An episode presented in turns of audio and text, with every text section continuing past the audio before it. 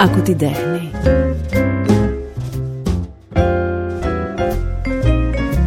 Και να λοιπόν που έρχεται το πρώτο Art Podcast του 2021 και να λοιπόν που ένα νέο βιβλίο είναι μπροστά μας και αυτό το βιβλίο έχει 12 κεφάλαια, έχει τις 365 σελίδες του, έχουμε στην άκρη μολύβια, χρώματα διάφορα, μπογιές, σαν παιδάκια, ξυλομπογιές θέλω εγώ, για να αρχίσουμε να βάφουμε, να δούμε τι θα χρησιμοποιήσουμε. Η αλήθεια είναι ότι αφήσαμε πίσω μας το 20 και δεν ξέρω, εγώ για κάποιο λόγο στο τέλος του καιρού σε λίγες σελίδες του είχα έντονα χρώματα. Δεν είναι ότι είχα μαύρα, ευτυχώς, είναι όμως ότι είχα πιο γκρι. Δεν ξέρω για εσάς. Στη σκέψη για το πρώτο Art Podcast του 2021 κόλλησα στο ποιον άνθρωπο θα μπορούσα να έχω καλεσμένο για να πάρει τις ωραίες, τις φωτεινές με αισιοδοξία, τις ωραίες τις μπογιές και να αρχίσει να ζωγραφίζει τις πρώτες σελίδες και να μιλήσουμε λίγο για την τέχνη της ζωής, γιατί αυτή κι αν είναι τέχνη. Στέφανος Ξενάκης, σε ευχαριστώ τόσο πολύ που ήρθες. Εγώ Γιωτούλα μου, σε ευχαριστώ και ξέρεις πόσο πολύ σε αγαπώ και σε εκτιμώ. Ε, ξέρεις κάτι, Θέλω να πω δύο λόγια για σένα και θα τα πω με πολύ αγάπη. Έχω χρόνια να σε συναντήσω, όμως σε έχω στην καρδιά μου γιατί σε ξέρω πάρα πολλά χρόνια. Ε, νομίζω ότι είσαι από τους πρώτους ανθρώπους που γνώρισα ερχόμενοι στην Αθήνα φοιτήτρια και ξεκινώντας τη δουλειά. Στέφανος Ξενάκης για τον περισσότερο κόσμο, για εσάς που μας ακούτε και που έχετε στη βιβλιοθήκη σας το δώρο, δωροδίο, κάπτεν, εσείς τα βιβλία του δηλαδή και που τον ακολουθείτε με τέτοιο πάθος και στα social του. Για σας λοιπόν είναι ο συγγραφέας των best seller. Για μένα είναι λοιπόν ένας άνθρωπος πρώτα απ' όλα που τον γνώρισα μέσα από το χώρο της ε, διαφήμισης και των ε, μέσων. Ε, με φώναζε φωνή και μάλιστα του έδειξα και πριν ξεκινήσουμε την ηχογράφηση ένα βιβλίο που μου έχει κάνει δώρο το 2000 στα γενέθλιά μου. Κρύβε χρόνια για τούλα, κρύβε χρόνια. Αλήθεια όμως. Και το χαίρομαι τόσο πολύ. Και αυτή η αφιέρωση ακολούθησε και στο δώρο 1, και, στο δώρο δηλαδή και στο Captain. Πάλι η φωνή, αυτό δεν άλλαξε. Είμαι η φωνή. Εντάξει, μην δω πουθενά άλλη φωνή. θα το πάρω προσωπικά. θα θυχτώ. Ε, ξέρεις τι αγαπώ σε σένα; Αγαπώ το ότι είσαι ένας άνθρωπος που αν ήσουν καρδιογράφημα δεν θα ήσουν καρδιογράφημα πεθαμένου ανθρώπου. Έχεις τόσα σκαμπανεβάσματα, έχεις τόσα, τόσο, είσαι τόσο ζωηρός, σε παρακολουθώ μέχρι που φτάσαμε στο τώρα. Τέτοια προσπάθεια, τέτοιες αλλαγές, τέτοια τόλμη και σε θαυμάζω πολύ για αυτά που είπα. Να σε καλά Γιωτούλα μου και εγώ σε αγαπώ και σε θαυμάζω και το ξέρεις. Μου πήρε πολλά χρόνια για να βγάλω τον αληθινό με αυτό. Και αυτό το καρδιογράφημα που λες που δεν είναι αυτό το flat είναι, έχει τα πάνω, έχει τα κάτω και πολλές φορές θέλουμε να ξορκίσουμε τα συναισθήματα ειδικά στο τέλος μιας δύσκολης χρονιάς. Θέλουμε να βάλουμε στην άκρη τα, τη σκούρα, την παλέτα, τα, τα μολύβια που είπε το μαύρο, το καφέ, το μόβ και θέλουμε να αναδείξουμε πιο πολύ τα κίτρινα και τα κόκκινα και τα πορτοκαλί και όμως και τα μαύρα και τα μόβ και τα καφέ είναι μέρος της ζωής και όταν ουσιαστικά νιώσουμε και αποδεχτούμε το όλον μας μαζί με τα πάνω και με τα κάτω και καταλάβουμε ότι δεν υπάρχουν καλά και κακά συναισθήματα, αλλά υπάρχουν αληθινά συναισθήματα και σταματήσουμε να λογοκρίνουμε τον εαυτό μας όταν είναι στα κάτω του και, και, και τότε θα αγαπήσουμε ολόκληρο τον εαυτό μας. Και εμένα μου πήρε πολλά χρόνια και πολλή δουλειά και πάρα πολύ πόνο για να αγαπήσω σχεδόν ολόκληρο τον εαυτό μου. Οπότε γι' αυτό είμαι σήμερα εδώ πέρα, αγαπώντας, τιμώντας και νιώθοντας όλο μου το συνέστημα, γιατί ένα από τα πράγματα που λείπει σήμερα είναι νομίζω ότι έχουμε ξεχάσει να νιώθουμε. Και είναι πολύ σημαντικό να νιώθω. Το μόνο που έχω είναι το συνέστημά μου. Δεν υπάρχει τίποτα άλλο από αυτό που έχω. Το, η μόνη μου ιδιοκτησία είναι, πραγματική μου ιδιοκτησία είναι το συνέστημά μου. Ποια ήταν η κομβική στιγμή ε, που όλα γύρισαν, όλα άλλαξαν; Ήταν μία ή δύο. Κάθε στιγμή είναι στιγμή για μένα που όλα αλλάζουν. Ε, όταν μιλάω με τις κόρες μου, όταν πλακώνω με τις κόρες μου, όταν μιλάω με κόσμο, όταν είμαι με τη μανούλα μου, όταν είμαι με τη σύντροφό μου, όταν είμαι με τα παιδιά μου, όταν είμαι με τα παιδιά όλου του κόσμου, όταν είμαι με τους αγνώστους. Ε, Στην πορεία της ζωής σου όμως δεν υπήρξαν οι κομβικές φυσικά, στιγμές; Φυσικά Γιατούλα, φυσικά και υπήρχαν. Ε, στα 12 μου χρόνια γνώρισα τον πρώτο μου μέντορα, έναν φιλόλογο εξαιρετικό, το Λευτέρη του Καριάτογλου, ο οποίος ήταν ο πρώτος μου μέντορας από την 6η Δημοτικού μέχρι την 3η Λυκείου Και παρότι ήμουν πάντα μαθηματικό μυαλό και μου άρεσαν οι αριθμοί, αυτός με έκανε να αγαπήσω τα βιβλία και να αγαπήσω και τη γλώσσα. Στην πορεία στην Αντάτε Εμπορική ήταν ο καθηγητής μου, ο οποίος δεν είναι πια μαζί μας, ο Γιώργος Αυλονίτης, ο καθηγητής του μάρκετινγκ, ένα από τα μεγαλύτερα κεφάλια του μάρκετινγκ σε όλο τον κόσμο. Στην πορεία ήταν διάφοροι δάσκαλοι και όταν λέω δάσκαλοι δεν μιλάω απαραίτητα φυσικά πρόσωπα, αλλά δυσκολίες οι οποίες με, με έκαναν να δουλέψω με τον εαυτό μου. Γιατί ξέρεις, το πάθημα είναι εγγυημένο. Το μάθημα δεν είναι εγγυημένο. Το, μάθη, το πάθημα είναι εγγυημένο, το μάθημα είναι επιλογή. Η σταύρωση θα έρθει, αλλά την Ανάσταση θα τη φέρουμε εμείς. Οπότε έμαθα να ψάχνω τον λόγο πίσω από τα πράγματα που συμβαίνουν, να τα αξιοποιώ και να μαθαίνω όσο πιο πολύ μπορώ. Γιατί κάθε τι που γίνεται δεν γίνεται τυχαία, έρχεται για κάποιο συγκεκριμένο λόγο στον καθένα μας για να πάρουμε ένα μάθημα. Οπότε έχω εδώ και πολλά χρόνια σταματήσει να γκρινιάζω και και και απλώς μου αρέσει να μαθαίνω και ξέρω ότι θα μαθαίνω μέχρι την τελευταία μέρα και σίγουρα και μετά την τελευταία μέρα. Ε, ε, αναφέρθηκες πριν για την κατεύθυνσή σου, την κατεύθυνση των σπουδών. Ε, αυτό που έλεγα και πριν ότι σε γνώρισα σε έναν άλλο χώρο. Ε, πάντα όμως διάβαζες, πάντα έψαχνας κάτι παραπάνω μέσα σου. Ναι, πάντα έψαχνα, πάντα διάβαζα, πάντα αναζητούσα. Θυμάμαι δηλαδή ο Καριάτογλου τα καλοκαίρια πάντα μου έδινε 7-8 βιβλία λογοτεχνίας, mm-hmm. Λουντέμι, ε, Δέλτα και, και, και, και είχα μάθει να αγαπάω πάρα πολύ το διάβασμα πάρα πολύ νωρίς από το δημοτικό. Οι γονείς διάβαζαν; Όχι ιδιαίτερα. Ο μπαμπάς μου ήταν καπετάνιος, ε, διάβαζε την εφημερίδα του και ήταν και πάρα πολύ καλός σε αυτό που έκανε. Η μαμά μου δεν ήταν ιδιαίτερα διαβαστερή, οπότε εγώ έφερα το βιβλίο στο σπίτι και από μένα το πήρε και ο μπαμπάς μου και η μαμά μου και άρχισαν πολλές φορές να διαβάζουν τα βιβλία που διάβαζα εγώ και το διάβασμα πραγματικά το βιβλίο έχει μαγεία. Και για μένα, παρότι ακούω και audiobooks γιατί τρέχω τα πρωινά ή, διαβάζω ηλεκτρονικά βιβλία γιατί κινούμε και εγώ με ένα τάμπλετ, το χάρτη είναι βιβλίο διαφορετικά. Εγώ νιώθω ότι η σχέση με το χαρτί, με τη μυρωδιά του, ξέρεις τι παθαίνω, Στέφανα, καμιά φορά ανοίγω βιβλία του παρελθόντος και πιάνοντας το χαρτί ε, νιώθω τη στιγμή εκείνη. Δηλαδή θυμάμαι και πότε τα είχα διαβάσει. Μου έχει συμβεί αυτό.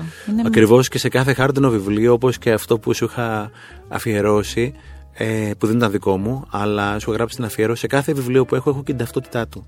Έχω πότε το αγόρασα, από πού το αγόρασα, πότε το διάβασα, τι ένιωσα διαβάζοντάς το. Οπότε δεν έχω βιβλίο στη βιβλιοθήκη μου το οποίο να μην έχει τη μικρή του ιστορία στην πρώτη σελίδα. Η... Στις κόρες το έχεις ε, φυσήσει αυτό, έχεις ναι, ναι. Ε, τους αρέσει πάρα πολύ το διάβασμα, αν και ζούμε σε μια διαφορετική εποχή με τα τάμπλετ. Οπότε mm. τα ναι. χάρτινα βιβλία έχουν πολύ σκληρό ανταγωνισμό πια.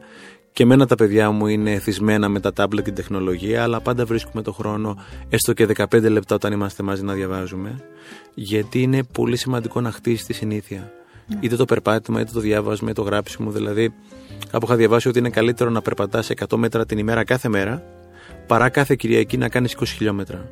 Γιατί η συνήθεια είναι αυτό το οποίο αναζητάει ο οργανισμός σου κάθε μέρα, που είναι κάτι σαν το πλήσιμο των δοντιών. Οπότε το διάβασμα είναι το πλήσιμο του πνευματικού μας κόσμου και η ανανέωση του πνευματικού και του ψυχικού μας κόσμου. Ε, εσύ βεβαίω όταν περπατάς, όταν κινείσαι, όταν υπάρχεις στο περιβάλλον παρατηρείς. Νιώθω λίγο ότι είμαστε συνάδελφοι, είσαι σαν ένας πολύ καλός ρεπόρτερ. Ρεπόρτερ όμως που βλέπει με τα μάτια και της ψυχής ταυτόχρονα ε, άλλωστε και τα βιβλία σου ε, είναι ιστορίες, δηλαδή και χρησιμοποιεί, μιλάς με ιστορίες, χρησιμοποιείς ανθρώπους της καθημερινότητάς, τους παρατηρείς.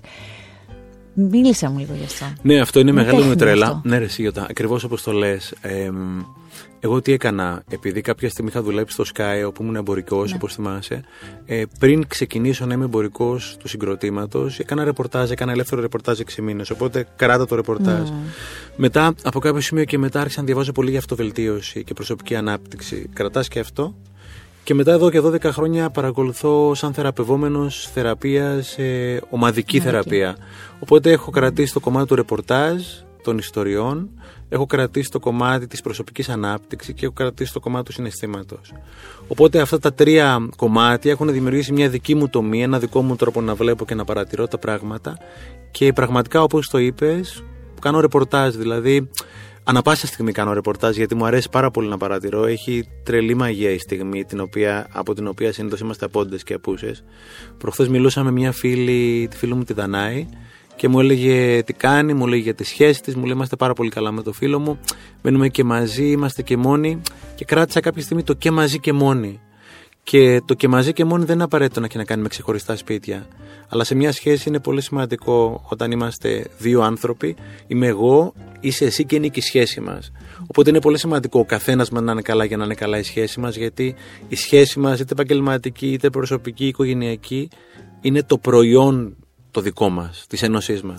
Οπότε γράψα ένα κειμενάκι το οποίο λέει και μαζί και μόνοι για το πόσο σημαντικό σε μια σχέση κανένας να είναι και, και μόνος του και να είναι και μαζί. Οπότε την ώρα που μου λένε πράγματα, όπως μου λες τώρα εσύ, εκείνη τη στιγμή λες και έχω ένα highlighter και κάνω στον αέρα ένα κυτρίνισμα και μετά θυμάμαι να το σημειώσω. Και η Δανάη, και η κάθε Δανάη, η κάθε πρωταγωνίστρια της ιστορίας, με κάποιο τρόπο. Ή αν δεν είναι πρωταγωνίστρια, είναι η αφορμή για να γραφτεί κάτι. Το καταλαβαίνεις, σου μιλάει μετά, τι σου λένε. Πολύ συχνά τους στέλνω τις ιστορίες, γιατί εγώ γράφω την ιστορία 48 ώρες το πολύ μετά που θα τη βιωσω Όταν το συνέστημα καίει, γιατί αν το συνέστημα μετά κρυώσει, δεν μπορεί να το ανακαλεσει Το συνέστημα είναι το αποτύπωμα. Ε, οπότε πολύ συχνά σε φίλους μου στέλνω την ιστορία, τη βλέπουν, χαίρονται, γιατί ξέρεις, είναι πολύ σημαντικό να μάθουμε να είμαστε οι πρωταγωνιστές της δικής μας ζωής. Αντί να βιώνουμε σαν ακροατές, τηλεθεατές ή οτιδήποτε άλλο κοινό τις ζωές των άλλων. Είναι πολύ άσχημο και εσωτερικό παράπονο όταν σε βλέπει ο εαυτός σου μόνιμα να παρακολουθείς ζωές άλλων χωρίς να είσαι ο πρωταγωνιστής της δικής σου ζωής. Και κάνει και μενάκι σήμερα και αυτή η ζωή την οποία ξεχνάμε πολλές φορές να ζήσουμε και αυτή η ζωή τι είναι αυτή η ζωή, είναι αυτή η μικρή παυλίτσα. Όταν πας στο νεκροταφείο θα δεις ότι σε όλα τα μνήματα υπάρχει ημερομηνία γέννησης και ημερομηνία θανάτου. Αυτή η ζωή λοιπόν, την αυτή η μικρή παυλίτσα είναι ανάμεσα στην ημερομηνία γέννησης και θανάτου. Αυτή η μικρή παυλίτσα την οποία πολλές φορές ξεχνάμε να τιμήσουμε. Και είναι πολύ σημαντικό να θυμόμαστε και να τιμούμε τη δική μας παυλίτσα, γιατί έχουμε έρθει για να ζήσουμε τη δική μας παυλίτσα και όχι τη παυλίτσα άλλων ανθρώπων. Θα βοηθούσε για να το κάνουμε πιο εύκολο αυτό το να γράφουμε. Βέβαια. Το γράψιμο Γιώτα είναι από τις πιο σημαντικές συνήθειες. Η νευροεπιστήμη και η επιστήμη της επιτυχίας και της ευτυχίας, το journaling, το γράψιμο, το έχει αναδείξει μία από τις βασικές τεχνικές για να έχεις καλή αυτογνωσία, να κάνεις meeting με τον εαυτό σου. Εκείνη τη στιγμή γιατί είναι πολύ ιερή στιγμή όπου κλείνεις και κλείνεσαι μες τον εαυτό σου και σου γράφεις και σου απαντάς και σου μιλάς. Είναι η στιγμή που κάνεις συλλογή καλών ιδεών είναι η στιγμή που κάνεις μετάγγιση αυτών που έχεις στον εγκέφαλο και στην ψυχή σου στο χαρτί. Είναι η, εποχή, είναι η στιγμή που βάζεις τη σκέψη σε τάξη. Είναι η στιγμή που τα βρίσκεις με τον εαυτό σου οπότε είναι μια από τις συγκλονιστικές συνήθειες το γράψιμο. Ε, Ξέρεις κάτι Έχω ένα τετράδιο πολύ πολύ πολύ παιδικό. Δηλαδή έχει παιδική φιγουρά πάνω Και είναι το τετράδιο της ευγνωμοσύνης. Διάβαζα ότι εσύ έχεις τον στόχων εγώ λοιπόν έχω, το έχω κρυμμένο. Δηλαδή και στο σπίτι που ζω, με τον άνθρωπο που ζω, ε, είναι, είναι δικό μου, είναι κρυμμένο, είναι παιδικό. Και εκεί γράφω. Και ξέρεις ποιο είναι το συγκλονιστικότερο, όταν περνάνε τα χρόνια και γεννάς τις πρώτες σελίδες και καμιά φορά έχεις ξεχάσει γιατί ήσουν ευγνώμων τότε. Και λες, τώρα το θεωρείς δεδομένο, ενώ τότε ήταν η, η στιγμή της ευγνωμοσύνης. Στο λέω και χτυπάει η καρδιά μου. Νομίζω ότι ναι, είναι λυτρωτικό να γράφεις και είναι και κάτι ακόμη. Έχω διαπιστώσει και κάτι ακόμη, Στέφανε. Ε, είναι δύσκολο να γράψεις κάποιες αλήθειες. Mm. Δηλαδή, μπορείς να τις γράψεις, να, να τις γράψεις όμως. Α πούμε το κλασικό. Θέλω ο σύντροφός μου να είναι έτσι, να είναι έτσι. Ωραία, και πάρε ένα χαρτί και να μολύβει και γράψε πώς θες να είναι. Mm-hmm. Και θες μετά. Και πρώτα απ' όλα γράψει και πώς θες να είσαι εσύ. Γιατί ξέρουμε πολύ καλά πώς θέλουμε να είναι ναι. ο ή η σύντροφός μας, αλλά δεν ξέρουμε πώς θέλουμε να είμαστε εμείς. Και πολύ συχνά, Γιωτούλα, λογοκρίνουμε τον εαυτό μας, γράφουμε μόνο τα καλά, ενώ ξαναγυρίζω στους μαρκαδόρους και στα μολύβια τα σκούρα, είναι αυτή η μοναδικότητα του εαυτού μας με τα μόβ, τα καφέ και τα μαύρα τα μολύβια που συχνά θέλουμε να την ξορκίσουμε. Λέει ο λαός ότι όταν λέει μοιράζεσαι τη χαρά, διπλασιάζεται. Και όταν μοιραστείς τη λύπη, μείνει μισή. Αλλά αυτό το οποίο δεν μας μάθανε είναι ότι αυτό γίνεται και στο δικό μας τον εαυτό. Όταν μοιραστεί τη χαρά με εσένα, διπλασιάζει τη χαρά. Όταν μοιραστείς τη λύπη, αυτομάτως βγαίνει από μέσα σου. Μείνει μισή. Γι' αυτό και η επικοινωνία, γραπτή, προφορική είναι κυριολεκτικά θεραπεία. Και αυτές τις συνήθειες τις έχουμε ξεκινήσει στα ελληνικά σχολεία, ε, το τετράδιο ευγνωμοσύνης και θαυμάτων, σε πάρα πολλά σχολεία, μία φορά την εβδομάδα, συνήθως την Παρασκευή. Παιδιά γράφουν τα δικά τους θαύματα και αν θέλουν είναι τα μοιράζουν. Εμπορό, ναι, ναι, ναι. Είναι τον εμπορό, είναι κάτι για το οποίο είμαστε πάρα πολύ περήφανοι. Και, και, και πάρα πολλούς εκπαιδευτικούς που έχουμε συγκλονιστικούς εκπαιδευτικούς στην Ελλάδα. Όχι όλους, αλλά έχουμε πολύ περισσότερους από ό,τι θεωρούμε ότι έχουμε. Οπότε σε πολλά σχολεία κάθε Παρασκευή τα παιδιά γράφουν και αν θέλουν μοιράζονται τις μοναδικές στιγμές εβδομάδας. Είναι παιδιά τα οποία αναπτύσσουν πολύ σημαντικότερη αυτοεπίγνωση, είναι παιδιά τα οποία είναι πολύ πιο συνειδητά και είναι παιδιά τα οποία αποδέχονται πολύ πιο πολύ τον εαυτό τους. Και ακριβώς αυτό που έλεγες, επειδή πηγαίνω συχνά και κάνω ομιλίες και ελπίζω σύντομα μετά τον COVID να κάνω τις ομιλίες πάλι από κοντά, σε ένα σχολείο, ένα κοριτσάκι η Αντιγόνη Δευτέρα Δημοτικού που είχε αρχίσει να γράφει, είχε αρχίσει τώρα να γράφει, και γιατί κυριολεκτικά αρχίζει και ξέρει τώρα να γράφει, σηκώθηκε κάποια στιγμή και είπε: Λέει, θέλω να μοιραστώ κάτι μαζί σας. Καμιά φορά όταν δεν νιώθω καλά, αναζητώ προηγούμενες σελίδες όταν ένιωθα καλά και νιώθω καλύτερα. Γιατί τι κάνω. Δεν είπε τη λέξη αυτή. Ουσιαστικά εννοούσε ανακαλώ το συνέστημα. Και είναι πολύ σημαντικά να ανακαλείς το συνέστημα. Άσε που όταν φύγουμε από τον κόσμο αυτό, έλεγε ο Τζιμ Ρον, θα αφήσουμε τρία πράγματα πίσω μας. Τους δικούς μας, τα παιδιά μας, δεν έχει σημασία που. Τις φωτογραφίες μας, τις σημειώσεις μας και τα γραπτά μας και τη βιβλιοθήκη μας. Οπότε είναι από τα τρία πράγματα πραγματικά που θα κληρονομήσουμε στους δικούς μας ανθρώπους. Οι σημειώσεις, τα γραπτά μας, τα γράμματα στον εαυτό μας, τα συναισθήματά μας, όλα αυτά. Ε, δεν ξέρω πού πρώτα να πάω. Θα πάω, λίγο θα πάω στα παιδιά. Ε, και επειδή είναι και θέλω να έχουμε και έτσι, κάποιες ανάσες μουσικές γιατί και μέσα από τις επιλογές της μουσικές εμείς είμαστε. Υπάρχει κάποιο τραγούδι που, που είναι η κόρη σου; Διάβαζα κάτι βέβαια σε ένα τώρα δεν θυμάμαι στο δώρο αν είναι το, είναι ένα συγκλονιστικό τραγούδι το οποίο μιλάει στην ψυχή μου ένα ξένο τραγούδι που λέει I love you for a thousand years είναι αυτό το κομμάτι πραγματικά που λέει επειδή η ψυχή είναι κάτι το οποίο είναι ατέρμονο, δεν έχει γεννηθεί και δεν έχει πεθάνει και απλώς ερχόμαστε και ξαναρχόμαστε. Αυτό το I love you for a thousand years είναι κάτι το οποίο κάθε φορά που το ακούω μου, μου, μου ανοίγει την καρδιά στα δύο πραγματικά και είναι κάτι το οποίο το βιώνω πάρα πάρα πολύ έντονα. Όχι μόνο για τις κόρες μου αλλά για τους πολύ πολύ δικούς μου ανθρώπους. Αυτό το I love you for a, for a thousand years. Ένας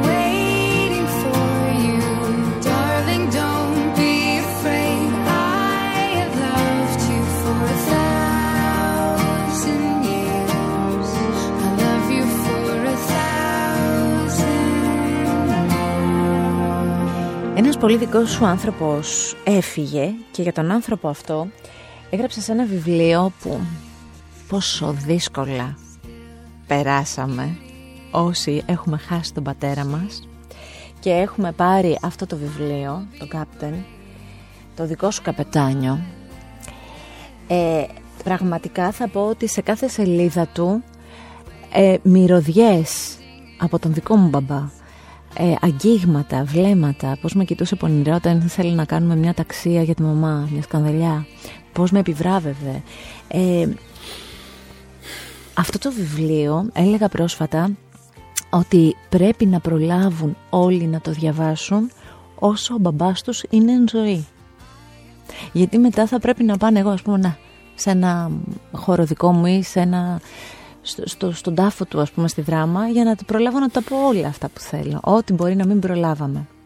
Αυτό το βιβλίο λοιπόν ε, νομίζω ότι είναι ε, είναι, κάτι, είναι σαν να άνοιξες την ψυχή σου και να μας άφησες να δούμε την ψυχή σου. Τα παιδικά σου χρόνια, τις μνήμες σου. Τα λέω καλά ή όχι; Πολύ καλά αυτό έκανα. Άνοιξα την ψυχή μου. Δεν είχα σκοπό να βγει βιβλίο. Απλώς όταν είχα στον μπαμπά μου, άρχισα να γράφω κάθε μέρα τις πρώτους τρεις μήνες ιστορίες που θυμάμαι που είχα ζήσει με τον μπαμπάκα μου. Και κάποια στιγμή μαζευτήκαν 70-80 ιστορίες και ήταν να βγει ένα ιδιωτικό βιβλίο για τους φίλους του μπαμπά μου, γιατί είχε ο μπαμπάς μου πάρα πολλούς φίλους από την ναυτιλία. Και μετά είπαμε τους εκδότες μου να βγάλουμε τον Κάπτεν για να βοηθήσουμε και άλλους ανθρώπους να δουν το ότι οι μπαμπάδες, οι μαμάδες μας δεν είναι για πάντα εδώ. Και όσοι από εμάς είμαστε μπαμπάδες και μαμάδες, να καταλάβουμε ότι μόνο αυτό θα αφήσουμε πίσω στα παιδιά μας. Ούτε ντουβάρια, ούτε μετοχές, ούτε ακίνητα, ούτε καταθέσεις. Συναισθήματα, ιστορίες, μυρωδιές, όλα αυτά που έλεγε για το δικό σου μπαμπά θα μείνουν ναι. πίσω για τούλα. Και είναι πολύ σημαντικό να θυμόμαστε ότι σε μερικούς μήνες, χρόνια, στην καλύτερη δεκαετίες, θα είμαστε όλοι σκόνοι. όλοι εδώ πέρα που είμαστε εδώ πέρα θα είμαστε χώμα. Οπότε να συνειδητοποιήσουμε ότι αυτό το, το μόνο πράγμα που θα αφήσουμε πίσω είναι η αγάπη, τίποτα άλλο. Ο μπαμπάς είχε κάποιο τραγούδι που ήταν το αγαπημένο του; Κάτι που ακούγατε Όχι, όχι, όχι. Δεν μαζί, είχε, δεν, είχε, δεν κάτι- είχε τρέλα με τα τραγούδια ο μπαμπάς μου. Ο μπαμπάς μου ήταν ένας άνθρωπος του καθήκοντος που δούλευε στην αυτιλία από τα 19 του μέχρι τα 84 χρόνια, χρόνια του ε, χωρίς καμία διακοπή. Ήταν ναυτικός, μετά βγήκε στη στεριά, ήταν καπετάνιος, μετά ήταν αρχικαπετάνιο. Δούλευε από τα 19 μέχρι τα 84 του χρόνια full time στην ίδια μάλιστα ναυτιλιακή. Ήταν πολύ άνθρωπος του καθήκοντος. Και ευτυχώς από το 1975 που βγήκε στη στεριά μέχρι και τις τελευταίες μέρες, πέρα από τη δουλειά του και τον κήπο του. Ναι. Οπότε η τρέλα του μπαμπά μου ήταν ε, η δουλειά του, ήταν ο κήπος του, ήταν οι φίλοι του, ήταν όλη εμεί η οικογένειά του και ήταν φυσικά και οι γονές του. Οπότε δεν είχε τρέλα με τη μουσική. Αλλά είχε πάντα ένα τρανζιστοράκι το οποίο το έχω φυσικά σπίτι, το οποίο πάντα έπαιζε μουσική. Τι; Τι μουσική επέλεγε, ελληνική, ε, ξένη, ελληνική, παλιά, ελληνική, ελληνική. ελληνική, ελληνική. Είχε ειδήσεις και μουσική. Οπότε πάντα είχε ένα τρανζιστοράκι το οποίο έπαιζε. Ναι. Δεν είχε κάποιο συγκεκριμένο τραγούδι, αλλά ήθελε πάντα αυτή την παρέα με το τρανζιστοράκι. Θυμάμαι το 63, έχω φωτογραφία που είχαν πάει μπαμπάς μου με τη μαμά μου στο μήνα του μέλτος στη Ρόδο, που πηγαίναν φυσικά τότε όλοι. Ήταν αγκαλιά και είχε ένα τρανζιστοράκι στο, στο χέρι. Δεν νομίζω ότι σταμάτησε ποτέ να έχει το τρανζιστοράκι δίπλα του. Τι τρυφερή εικόνα, τι ωραία εικόνα. Μιας άλλης εποχής. Πάμε σιγά σιγά στη σημερινή εκπομπή. Ε, εκπομπή.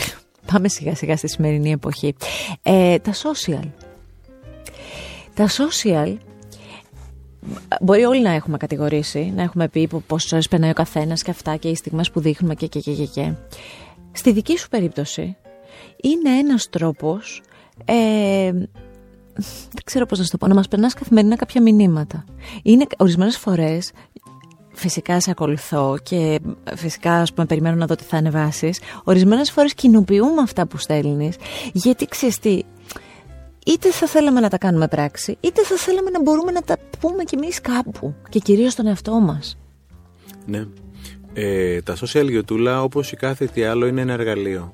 Ε, οτιδήποτε είναι εκεί πέρα έξω επηρεάζεται από το τι είμαστε εμείς εδώ πέρα μέσα. Οπότε πραγματικά τα social μπορεί να είναι ένα πολύ χρήσιμο εργαλείο ή μπορεί να είναι ένα δυνητικά λιγότερο χρήσιμο εργαλείο, να το πω διαφορετικά έτσι. Είμαι και εγώ εθισμένος στο χώρο, στο χώρο της τεχνολογίας και στο κομμάτι των social. Πρόσφατα έκανα κάτι πολύ όμορφο για να απεξαρτηθώ λιγάκι. Γύρισα το iPhone μου σε grayscale, σε ασπρόμαυρο. Το οποίο το είχα διαβάσει ένα βιβλίο και ουσιαστικά είναι λιγότερο θελκτικό να μπαίνει Θελκτικό, στην ε. κάρτα. Είναι πραγματικά πολύ ωραίο, το συστήνω σε όλους. Όσοι θέλουν να μειώσουν τις ώρες με τα social και το κινητό. Τα social για μένα είναι ένας τρόπος να μπορώ να επικοινωνήσω το συνέστημά μου, την ομορφιά μου και πάρα πολύ συχνά, ε, όχι μόνο εγώ, να ανεβάσουμε ιστορίες ανθρώπων που έχουν πραγματικά ανάγκη. Και εκεί πέρα πραγματικά είναι να εκπλήσεται κανείς όποιος θεωρεί ότι ο κόσμος αυτός είναι κακός ή κακά προγραμματισμένος με το πόσοι εκατοντάδες συχνά χιλιάδες άνθρωποι σπέβδουν να βοηθήσουν ανθρώπους που πραγματικά το έχουν ανάγκη Τελευταία, πρώτη τελευταία φορά είχα ανεβάσει τον λογαριασμό της ΔΕΗ μιας κυρίας η οποία πραγματικά είχε ανάγκη και δεν μπορούσε να τον πληρώσει. Η γυναίκα αυτή στο παρελθόν είχε φιλοξενήσει κάποιον άστεγο από ένα αντίστοιχο post και τώρα βρέθηκε πραγματικά σε ανάγκη. Και για κάποιο λόγο το συγκεκριμένο λογαριασμό δεν μπορούσε να το ρυθμίσει, γιατί ήταν μια ειδική κατηγορία λογαριασμού της ΔΕΗ. Βρέθηκαν εκατοντάδες άνθρωποι. Λέω ρε παιδιά, όπως είμαστε τώρα, το έγραψα το βράδυ αυτό το ποστάκι. Και λέω όπως είμαστε το βράδυ, ο καθένας από 10 ευρώ από τον καναπέ του με web banking έχουμε σώσει αυτήν την οικογένεια. Και όταν μαζεύτηκαν πέντε φορές παραπάνω χρήματα, και ουσιαστικά η γυναίκα αυτή έχει και προκαταβολή για τους επόμενους μήνες ή χρόνια γιατί περνάει δύσκολα, βρέθηκαν άνθρωποι, δεν θέλω δηλαδή, δεν έχω πάθει. πλά- Βρέθηκε άστεγο, βλέπε, βρέθηκε άνεργος, ο οποίος λέει ότι τώρα δεν έχουμε χρήματα να βάλω.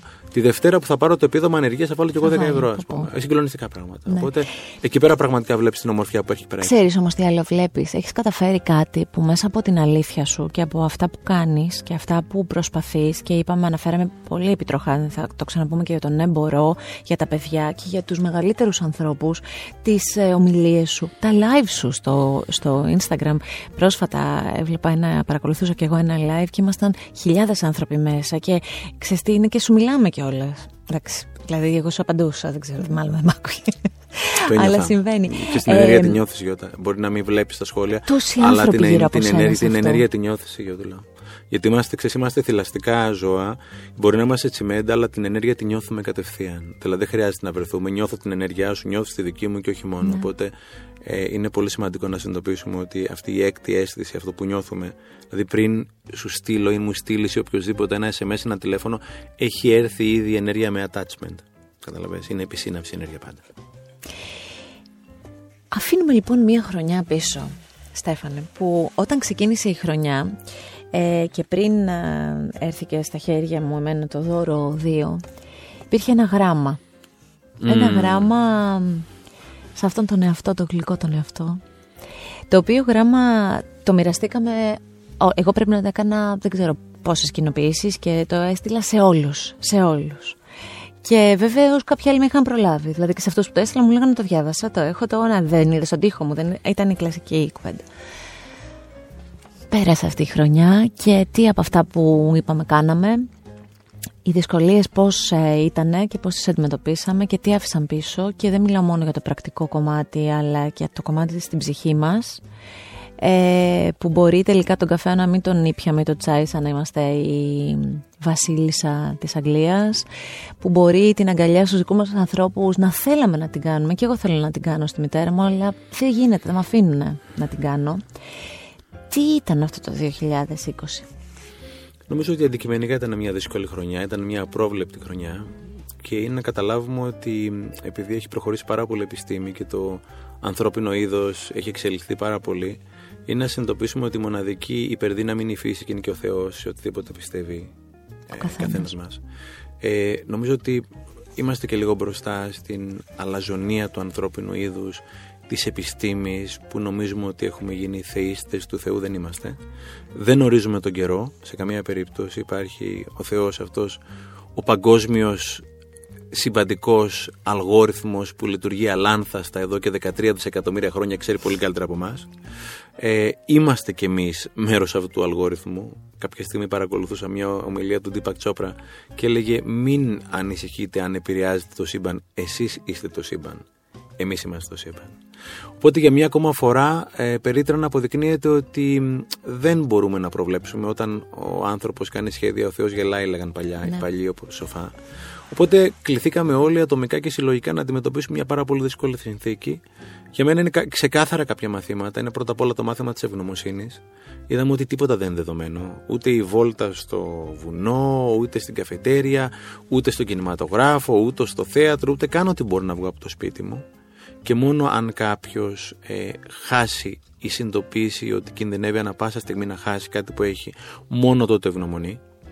Ε, και έχουμε μάθει να γκρινιάζουμε για τούλα γιατί είμαστε κλεισμένοι θεωρητικά γιατί υπάρχουν πάρα πολλοί δρόμοι και διέξοδοι για να βγεις με τα διάφορα νούμερα που είχαν προβλεφτεί το 2020 αλλά γκρινιάζουμε και δεν έχουμε συνειδητοποιήσει ότι κάποιοι άνθρωποι δεν έχουν σπίτι για να είναι κλεισμένοι. Κάποιοι άνθρωποι είναι στο δρόμο και πεινάνε και θα ήθελαν πάρα πολύ να έχουν ένα σπίτι για να είναι εγκλεισμένοι.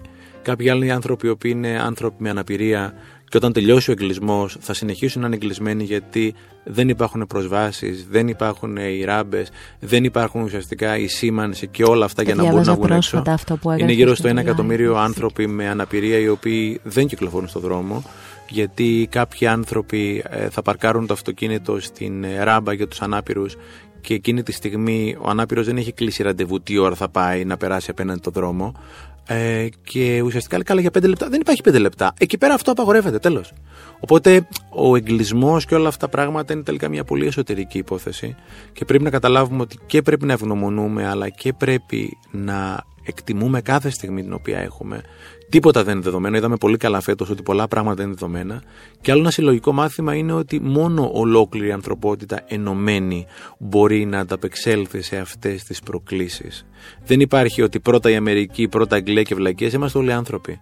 Και είναι τόσο μικρό το ανθρώπινο είδος σε σχέση με το μέγεθος του σύμπαντος, όπου αν κάποια στιγμή συνειδητοποιήσουμε το μέγεθός μας, καταλαβαίνουμε ότι μόνο αν συνεργαστούμε υπάρχει ελπίδα για το ανθρώπινο είδος, γιατί υπάρχει η πρόκληση της κλιματικής αλλαγής Υπάρχει η πρόκληση της τεχνητής νοημοσύνης, υπάρχει η πρόκληση των πυρηνικών και έλεγε πάντα ο Τσόπρα ότι λέει καμιά φορά αν αισθάνεστε πολύ σημαντικοί ή αν αισθάνεστε ότι ένα πρόβλημα είναι τόσο δύσκολο, απλώς να συνειδητοποιήσετε ότι ο καθένας μας είμαστε ένα από τα 7,5 δισεκατομμύρια κατοίκους, σε ένα από τα 200 δισεκατομμύρια αστέρια, ενός από τα 3,3 τρισεκατομμύρια γαλαξίες που για την ώρα ξέρουμε ότι υπάρχουν.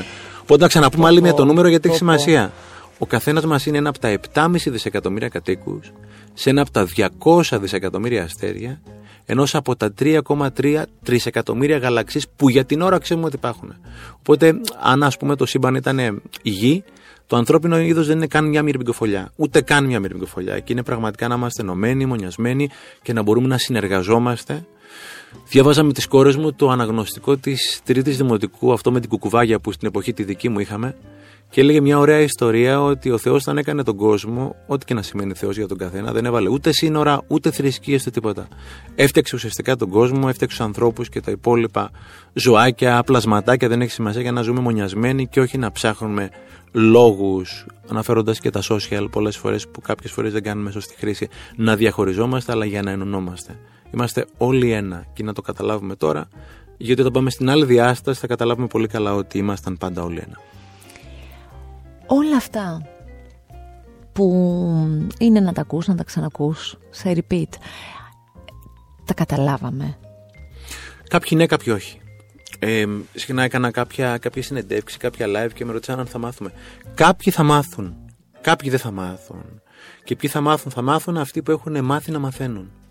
Όταν έχω μάθει να μαθαίνω, αυτό που σου έλεγα ότι όταν έχω μάθει ότι το πάθημα είναι εγγυημένο, αλλά το μάθημα είναι επιλογή και ουσιαστικά οτιδήποτε μου συμβαίνει, ψάχνω να βρω για ποιο λόγο μου συμβαίνει και τι μπορώ να αποκομίσω εγώ ατομικά αλλά και όλοι μας συλλογικά, αυτοί θα προχωρήσουν. Αυτοί οι άνθρωποι οι οποίοι για την ώρα τουλάχιστον έχουν επιλέξει να έχουν κλειστό mindset, κλειστό μυαλό και να φταίει πάντα κάποιος για αυτό που γίνεται εκεί πέρα έξω, θα θυμώσουν περισσότερο. Οπότε οι πρώτοι θα εξελιχθούν περισσότερο και δεν έχει να κάνει ούτε με λεφτά ούτε με τίποτα, έχει να κάνει με συνειδητότητα και με αγάπη και όλα αυτά που λέγαμε.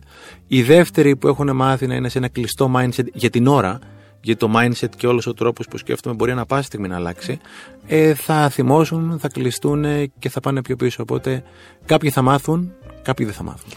Και έρχεται λοιπόν το 2021, ΝΑΤΟ, και δεν ξέρουμε πώς, ούτε ξέρουμε την επόμενη μέρα πώς είναι, έτσι Ακριβώς. όπως πηγαίνουμε. Ε, είμαστε λοιπόν αυτές οι δύο σε εισαγωγικά κατηγορίες ανθρώπων που περιγράφεις και ξεκινάμε τη χρονιά μας.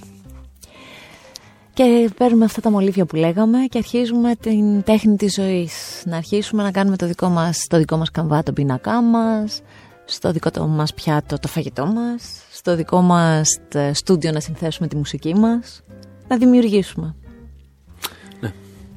Να μην ξεχνάμε, να, ξέρω, ξέρω, πολύ καλά ότι είσαι τέτοιος άνθρωπος, οπότε είναι περιττό που το λέω, αλλά μας ακούνε και άνθρωποι που δεν σε ξέρουν. Εσένα σε ξέρουν, εμένα μπορεί να με ξέρουν και δεν ξέρουν γενικώς τον, τρόπο που ζεις, τον τρόπο που ζεις και εσύ. Ε, είναι πολύ σημαντικό όταν φτιάχνουμε ένα πιάτο φαγητό να το μοιραστούμε με αυτούς που έχουν ανάγκη. Και είναι πολύ σημαντικό όταν βάζουμε μια μουσική να τη μοιραστούμε και με αυτούς που μπορεί να τους αρέσει. Και όταν γράφουμε πραγματικά κάτι που είναι όμορφο να το μοιραστούμε και με τους συνανθρώπους μας, γιατί είναι ο λόγος που είμαστε εδώ πέρα. Ε, και είναι πολύ σημαντικό να μάθουμε να ζούμε συλλογικά και όχι ατομικά, γιατί ε, έχω δει πάρα πολλά πράγματα και κάποιοι από τους ανθρώπους που πραγματικά θαυμάζω είναι άνθρωποι οι οποίοι δεν έχουν την οικονομική δυνατότητα που κάποιοι θα φανταζόταν ότι έχουν και όμως κάθε φορά που μαγειρεύουν ένα πιάτο φαγητό μαγειρεύουν κι άλλο ένα για τον συνάνθρωπο ο οποίος είναι κάπου εκεί πέρα και πεινάει. Οπότε το 2021, ό,τι και να συμβεί το 2021, γιατί δεν ξέρει κανένας τι θα γίνει το 2021, δεν ξέρουμε καν αν θα είμαστε εδώ πέρα το 2021. Εγώ προσωπικά δεν ξέρω αν θα είμαι εδώ πέρα αύριο. Οπότε λέγα και στα παιδιά έξω ότι κάθε μέρα καινούρια που ξημερώνει και πατάω στα πόδια μου είναι ένα δώρο. Εγώ δεν έχω προσδοκίες. Ε, έχω, έχω στόχους, ξέρεις τι θέλω να κάνω, αλλά η προσδοκία μου είναι και την επόμενη μέρα να σηκωθώ και να πατάνε τα πόδια μου. Από τη στιγμή που γίνεται είμαι πάρα, πάρα πολύ χαρούμενος. Πρόσφατα μου έλεγε ένας φίλος, έτσι λίγο αγχωμένα, μου λέει: Δεν ξέρω το αύριο τι θα μου φέρει κτλ. Λέω: Εγώ δεν ξέρω το αύριο αν θα ζω. Οπότε από τη στιγμή που ζω, το αύριο είναι μια άλλη ιστορία. Οπότε το 2021 να χαλαρώσουμε λιγάκι. Ε, δεν ξέρουμε αν θα είμαστε όλοι εδώ πέρα το τέλος του 2021. Ε, ας ζήσουμε τη στιγμή και ας σταματήσουμε συνέχεια να αγχωνόμαστε για το αύριο, το μεθαύριο, το παραμεθαύριο, να κάνουμε σενάρια κτλ. Και ας κάνουμε το καλύτερο δυνατόν που μπορούμε κάθε μέρα για εμά και τους συνανθρώπους μας. Παρ' όλα αυτά ξέρεις ότι η ανθρώπινη φύση όσο και να διαβάσουμε, όσο και να προσπαθήσουμε έτσι να φτιάξουμε το μέσα μας και να είμαστε έτοιμοι για όλα αυτά που θα έρθουν. Η ανθρώπινη φύση είμαστε λίγο, είμαστε αχόρταγοι άνθρωποι, οι άνθρωποι είμαστε... Όλο ξεχνάμε τι έχουμε περάσει, ξεχνάμε το δύσκολο και ξανά από την αρχή. Εγώ έχω πιάσει και τον εαυτό μου πολλές φορές. Δηλαδή πάνω σε πολύ μεγάλες στεναχώριες και σε στιγμές πραγματικής θλίψης μου για υπαρκτά πράγματα που μου έχουν συμβεί ας πούμε και έχω πει πω, πω, δεν πρέπει να το ξανακάνω αυτό, πρέπει να εκτιμώ τη στιγμή, πρέπει να περνάει ο καιρός Στέφανε μέσα στην ίδια χρονιά. Έτσι, περνάει και επαναπροσδιορίζεσαι και μετά λες πάλι θα γυρίσω το χρόνο πίσω να το δω καλύτερα. Είναι και η φύση μας λίγο. Φυσικά είναι και η φύση μας έτσι. Είναι και τα ρεθίσματά μας. Είναι και ο κόσμος που λες ε, ότι ξεχνάς ότι μπορείς να είσαι καλά μέσα σου μόνος σου και λες θέλω και αυτό για να είμαι καλύτερα. Ναι, ένα από τα σημαντικότερα, από τις σημαντικότερες επιλογές μας είναι από πού θα παίρνουμε ρεθίσματα. Καταλαβαίνεις, οπότε έλεγε ο Χριστάκης, ο Νίκ Χριστάκης που έχει γράψει το Connected, αυτός ο καταπληκτικός ελληνοαμερικάνος καθηγητής που έχει αλλάξει τον κόσμο με τη γνώση σε αυτήν την νέα επιστήμη, λέει ότι γίνεσαι η πέντε κολλητή σου γίνεσαι πέντε κολλητή σου. Οπότε γίνεσαι αυτό το οποίο βάζεις μέσα. Αν βάζεις ειδήσεις, θα βγάλει ειδήσεις. Αν βάλει αγάπη, θα βγάλεις αγάπη. Αν βάλεις συντροφικότητα, θα βγάλεις συντροφικότητα. Αν βάλεις εξέλιξη, θα βγάλεις εξέλιξη. Οπότε είναι πολύ σημαντικό από που επιλέγουμε να πάρουμε ρεθίσματα σε έναν υπερσυνδεδεμένο κόσμο πια όπου πραγματικά πρέπει να επιλέξεις να κλείσεις πάρα πολλά κανάλια, να κλείσεις πάρα πολλές ειδοποιήσεις και να επιλέξεις με ποιους θα είσαι κοντά και σε τι θα είσαι κοντά γιατί αυτό στο οποίο θα είσαι κοντά είναι αυτό που θα γίνεις. Νέα χρονιά τι να βάλουμε μέσα, με τι να ξεκινήσουμε, αν είναι ας πούμε με τι υλικά να δημιουργήσουμε; Εγώ θα βάζω οπωσδήποτε άσκηση. Δηλαδή το να περπατάω, να τρέχω. Γι' αυτό με βλέπεις με τη Βορμούδα τώρα παρότι ναι, είναι, είναι τέλος χρονιάς, είναι έχω έρθει από τη θάλασσα, έχω κολυμπήσει. Ε, οπωσδήποτε άσκηση το κομμάτι το να βγω έξω και να περπατάω 15, 20, 30 λεπτά, να περπατάω, να τρέχω, να κάνω ποδήλατο, να κολυμπάω. Ό,τι αρέσει στον καθένα και να μην λογοκρίνει ο καθένας τον εαυτό του για τα πρέπει. Έλεος πια. Έχουμε ένα μικρό παιδάκι μέσα μας το οποίο έχει μπουχτίσει πια να του κάνουμε κήρυγμα. Αλλά 20-30 λεπτά την ημέρα είναι πολύ σημαντικό να κινούμε. Ό,τι κίνηση γουστάρω εγώ. 20-30 λεπτά την ημέρα είναι πολύ σημαντικό να διαβάζω, να εξελίσσομαι, να ακούω podcast, θα το δικό σου, να βλέπω YouTube, να, να, να κτλ. Ε, είναι πολύ σημαντικό με μικρές αφορμές να συνδέουμε τους ανθρώπους με ένα καλημέρα, ένα ευχαριστώ, ένα παρακαλώ. Είναι αυτό το οποίο πραγματικά θα φέρει την αλλαγή στη ζωή μου. Να ξεκινήσω να γράφω το τραδιάκι μου, ε, να τιμώ τον εαυτό μου, να βουτάω τη γλώσσα στο μυαλό μου πριν κάνω κάτι και ξέρεις τι, να μην τα φέρω όλα αυτά στο μυαλό μου, ας ξεκινήσω από ένα. Ένα, μια μικρή, μικρή τέτοια αλλαγή θα συμπαρασύρει και τις υπόλοιπες.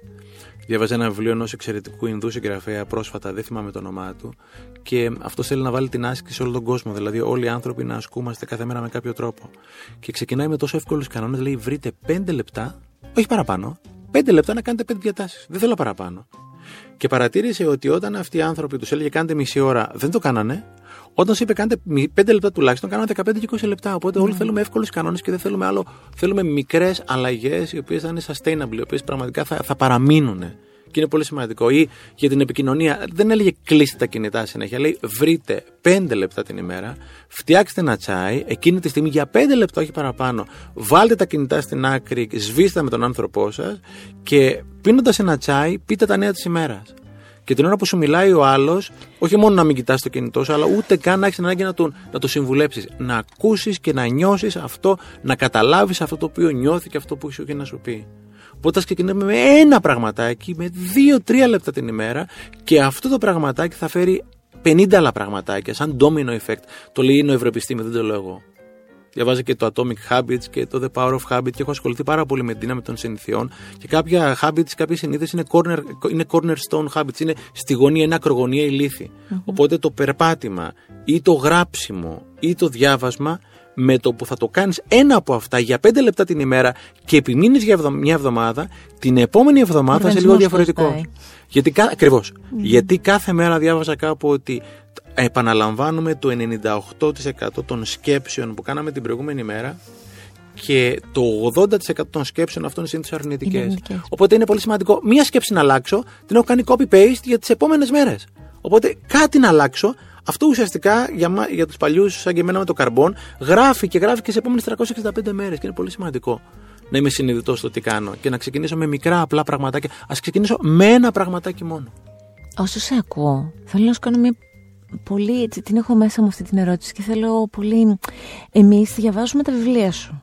Δηλαδή, ξέρεις τώρα, είναι το δώρο και το δωροδίο είναι το, το έχεις, δεν είναι από τα βιβλία, νομίζω το είχα γράψει που τα έχεις στην βιβλιοθήκη. Είναι τα βιβλία που τα έχεις στο κομμωδίνο. Γιατί αν τρέχει και, είναι και δεν είναι δηλαδή να παρακολουθείς έναν ήρωα που σπάει και να ξεχάσεις τι έκανε πριν από ένα χρόνο με την αγαπημένη του. Είναι κάθε μέρα μπορείς να διαβάζεις κάτι. Εσύ στο κομμωδίνο σου, που, που ξέρω και καταλαβαίνω και σε έχω ακούσει πολλές φορές να λες ότι διαβάζεις πολλά βιβλία και πολλές φορές πολλά μαζί κτλ. Αν μπορούσες λοιπόν άλλων, από άλλους συγγραφεί, να πεις κάποια βιβλία που, ήταν, που είναι πολύ σημαντικά να διαβάσει κάποιος για να μπει σε αυτό το κομμάτι, να, να ψάξει καλύτερα τον εαυτό του και τη ζωή του. Ε, έλεγα και στα παιδιά έξω ότι που μιλάγαμε με τους φίλους μου ότι η Σχολή των Θεών είναι ναι. ένα βιβλίο το οποίο πρέπει πραγματικά να διαβαστεί από όλο τον κόσμο. Mm-hmm.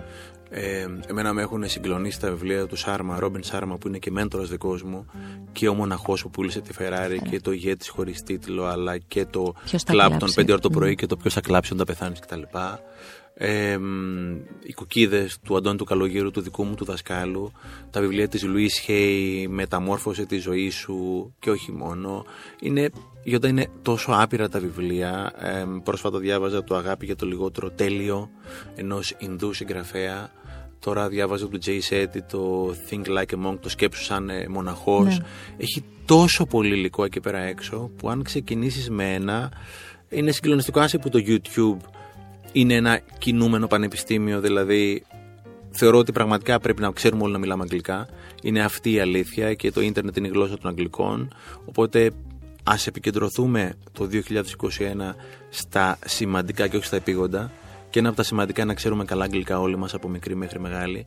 Γιατί υπάρχει ασύλληπτο υλικό στο YouTube, όχι μόνο από Έλληνες αλλά και ξένους ομιλητές. Ε, είναι ένα πανεπιστήμιο το YouTube το οποίο έχει το 70-80% της παγκόσμιας γνώσης είναι δωρεάν.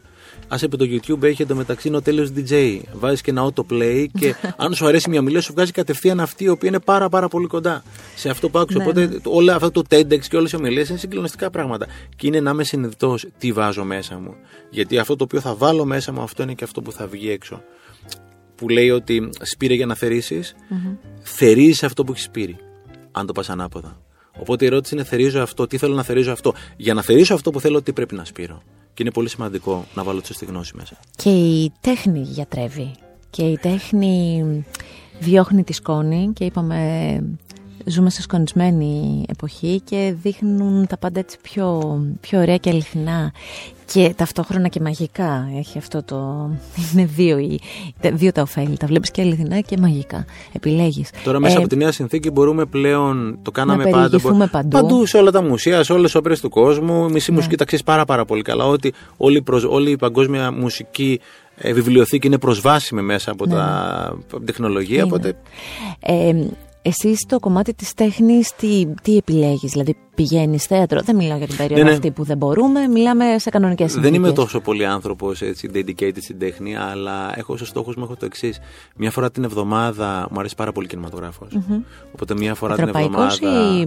πάρα πολύ και αμερικάνικος και ευρωπαϊκός mm-hmm. και πολλές φορές ανοίγω το Αθηνόραμα και βλέπω τις πεντάστερες ταινίες και μου έχει τύχει χειμώνα να πάω σε αίθουσα και να είμαι τελείως μόνος και να μην υπάρχει κανένας άλλος.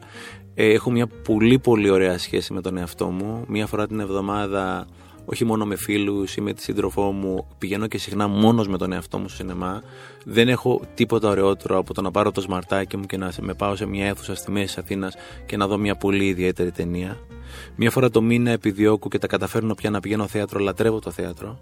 Και έχω μια τρέλα με την όπερα, δηλαδή οτιδήποτε ανεβάζει λυρική, οτιδήποτε παλιά στο μέγαρο μουσικής, οτιδήποτε στο Σταύρος Νιάρχος, οτιδήποτε στο Ηρώδιο, όταν τα πράγματα με το καλό θα ανοίξουν, δεν χάνω ποτέ καμία όπερα. Θεωρώ ότι η όπερα είναι ένας συνδυασμός ε, θεάτρου, ποιήσης, μουσικής και ερμηνείας, ουσιαστικά τα έχει όλα μέσα.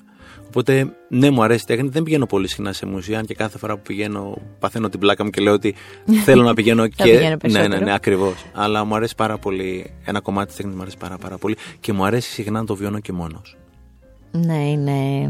Το συνέστημα είναι, είναι εσωτερικό. Πολύ. Ε, θέλω λίγο να αναφερθούμε λίγο περισσότερο στον ναι γιατί είναι μαγικός ο τρόπος που έχετε επιλέξει και το ο πληθυντικός είναι, δεν μιλάω μόνο για το Στέφανο, μιλάω και για τους εξαιρετικούς εκπαιδευτικούς, πολλές φορές έχεις αναφερθεί σε αυτούς. Έχετε επιλέξει λοιπόν με έναν πολύ ωραίο τρόπο να περάσετε από πολύ μικρή ηλικία νομίζω από το δημοτικό, σωστά Ναι, τα ναι. λέω, στα παιδιά, αξίες και να τους φωτίσετε τον τρόπο να γνωρίσουν καλύτερα τον εαυτό τους και να αγαπώντας τον εαυτό τους να αγαπήσουν και τους ε, συμμαθητές τους, τους ε, συνανθρώπους, τους φίλους τους.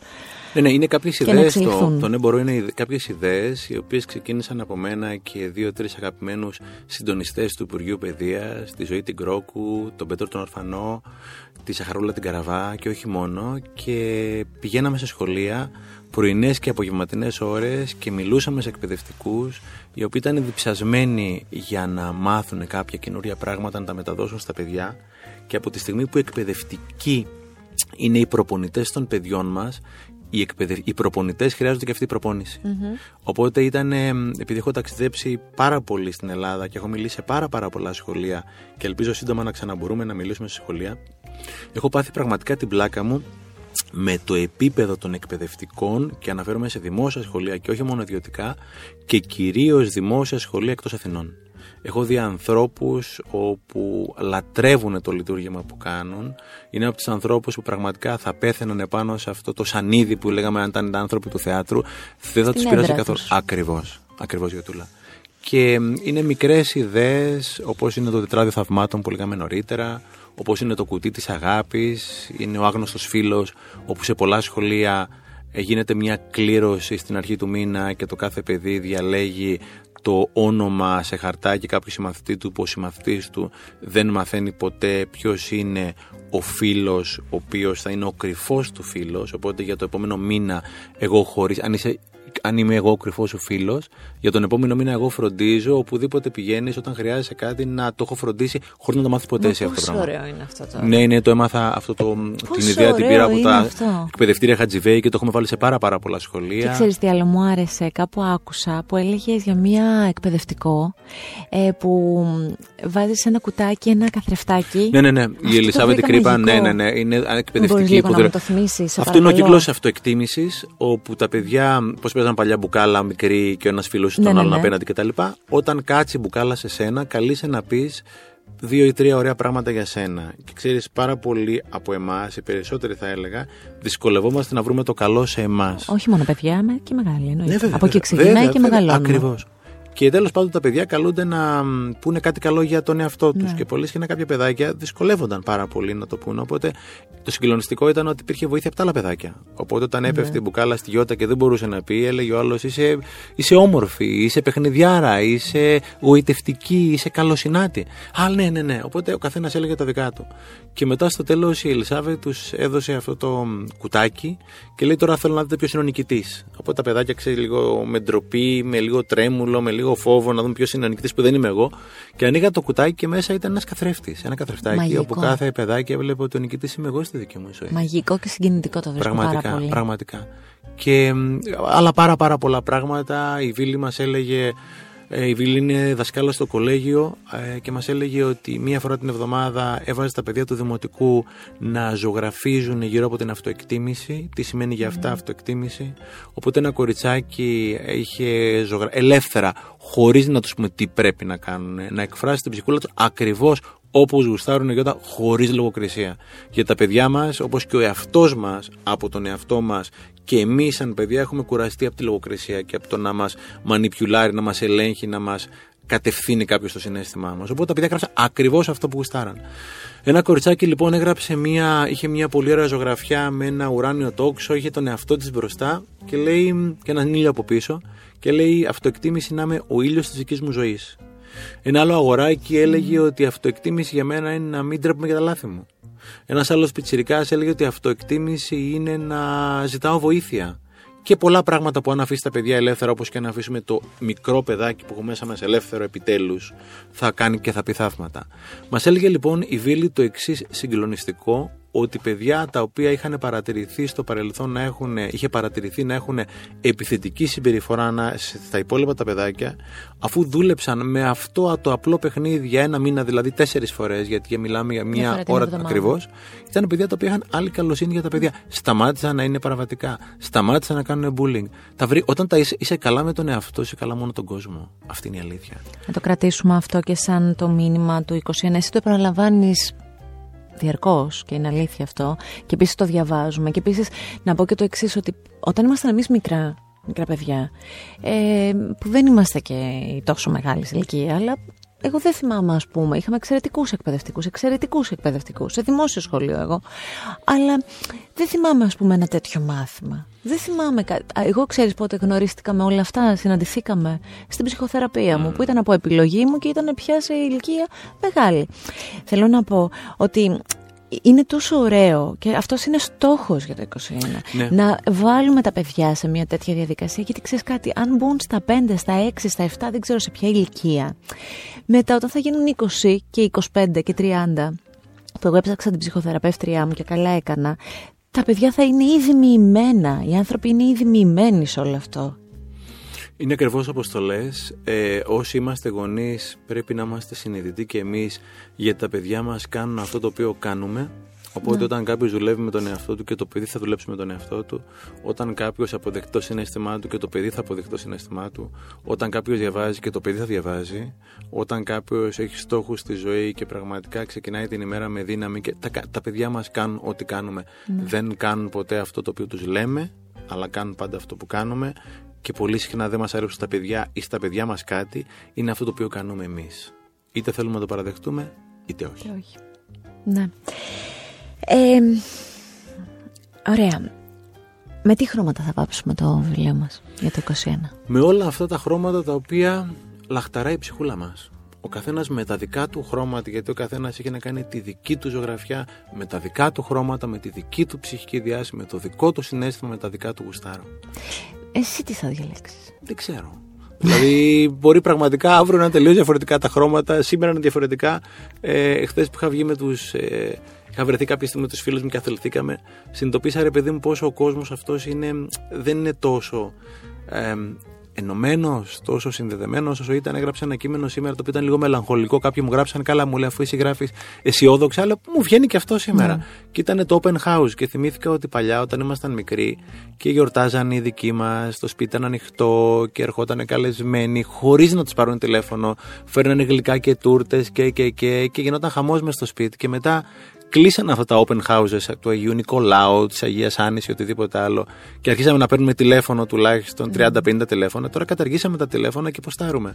Οπότε σήμερα μου βγήκε μια πολύ έτσι, πιο μελαγχολική διάθεση γύρω από την αναπόλυση πραγματικά όλων αυτών των πραγμάτων της σύνδεσης, που η σύνδεση δεν είναι απαραίτητο να αγγιχτούμε, που αυτή την εποχή και ελπίζω για, για πολύ λίγο καιρό είναι μια δύσκολη συνθήκη απαγορευτική, αλλά μπορεί να αγγιχτείς με 100 διαφορετικούς τρόπους. Οπότε ξέρεις, είναι, ξαναλέω, το λέει και ο Έλιο Ντάνα στη Σχολή των Θεών, το μοναδικό πράγμα που έχω είναι το όνειρο και το μοναδικό πράγμα που είναι δικό μου το συνέστημα και τον τίποτα άλλο δεν έχω. Οπότε ο καθένας να ζήσει, να βιώσει, να αγαπήσει, να υλοποιήσει το δικό του όνειρο και να μην φοβηθεί να κάνει τα δικά του τα λάθη, γιατί του καθενός μας τα λάθη είναι τα σωστά λάθη. Τα δικά μου λάθη είναι τα σωστά λάθη για μένα, τα δικά σου λάθη είναι τα σωστά λάθη για σένα. Απλώς να μαθαίνουμε και από τα λάθη να εξελισσόμαστε ατομικά και συλλογικά. Και να μην παίρνουμε και τόσο σοβαρά τη ζωή. Να γελάμε και λιγάκι, ξαναλέω, σε μερικά χρόνια, δεκαετίες θα είμαστε χώμα ο ένας πάνω στον άλλον. Και αν με τον άνθρωπο που δεν μιλιέσαι σήμερα και δεν θες καν να τον δεις, απλώς σκέψου ότι κάποια στιγμή θα είστε όλοι χώμα ο ένας πάνω στον άλλον. Μου άρεσε και κάτι άλλο και θέλω να το κρατήσω. Μου αρέσει αυτή η παύλα αυτό με εντυπωσίασε. Είμαστε η παύλα ανάμεσα στο πότε γεννηθήκαμε και πότε φύγαμε. Να σε ρωτήσω αν σκοπεύεις σε σύντομο χρονικό διάστημα να μας δώσεις κάποιο καινούριο βιβλίο. Ε, όχι. Ε, αν είμαστε καλά και αν είμαστε εδώ πέρα, πιστεύω ότι το δώρο νούμερο 3 θα βγει το 2022. Δεν θέλουμε να περνάει παραπάνω από δύο χρόνια από το ένα βιβλίο στο άλλο, άσχετα αν ο Κάπτα ήταν ειδική συνθήκη και βγήκε εμβόλυμα.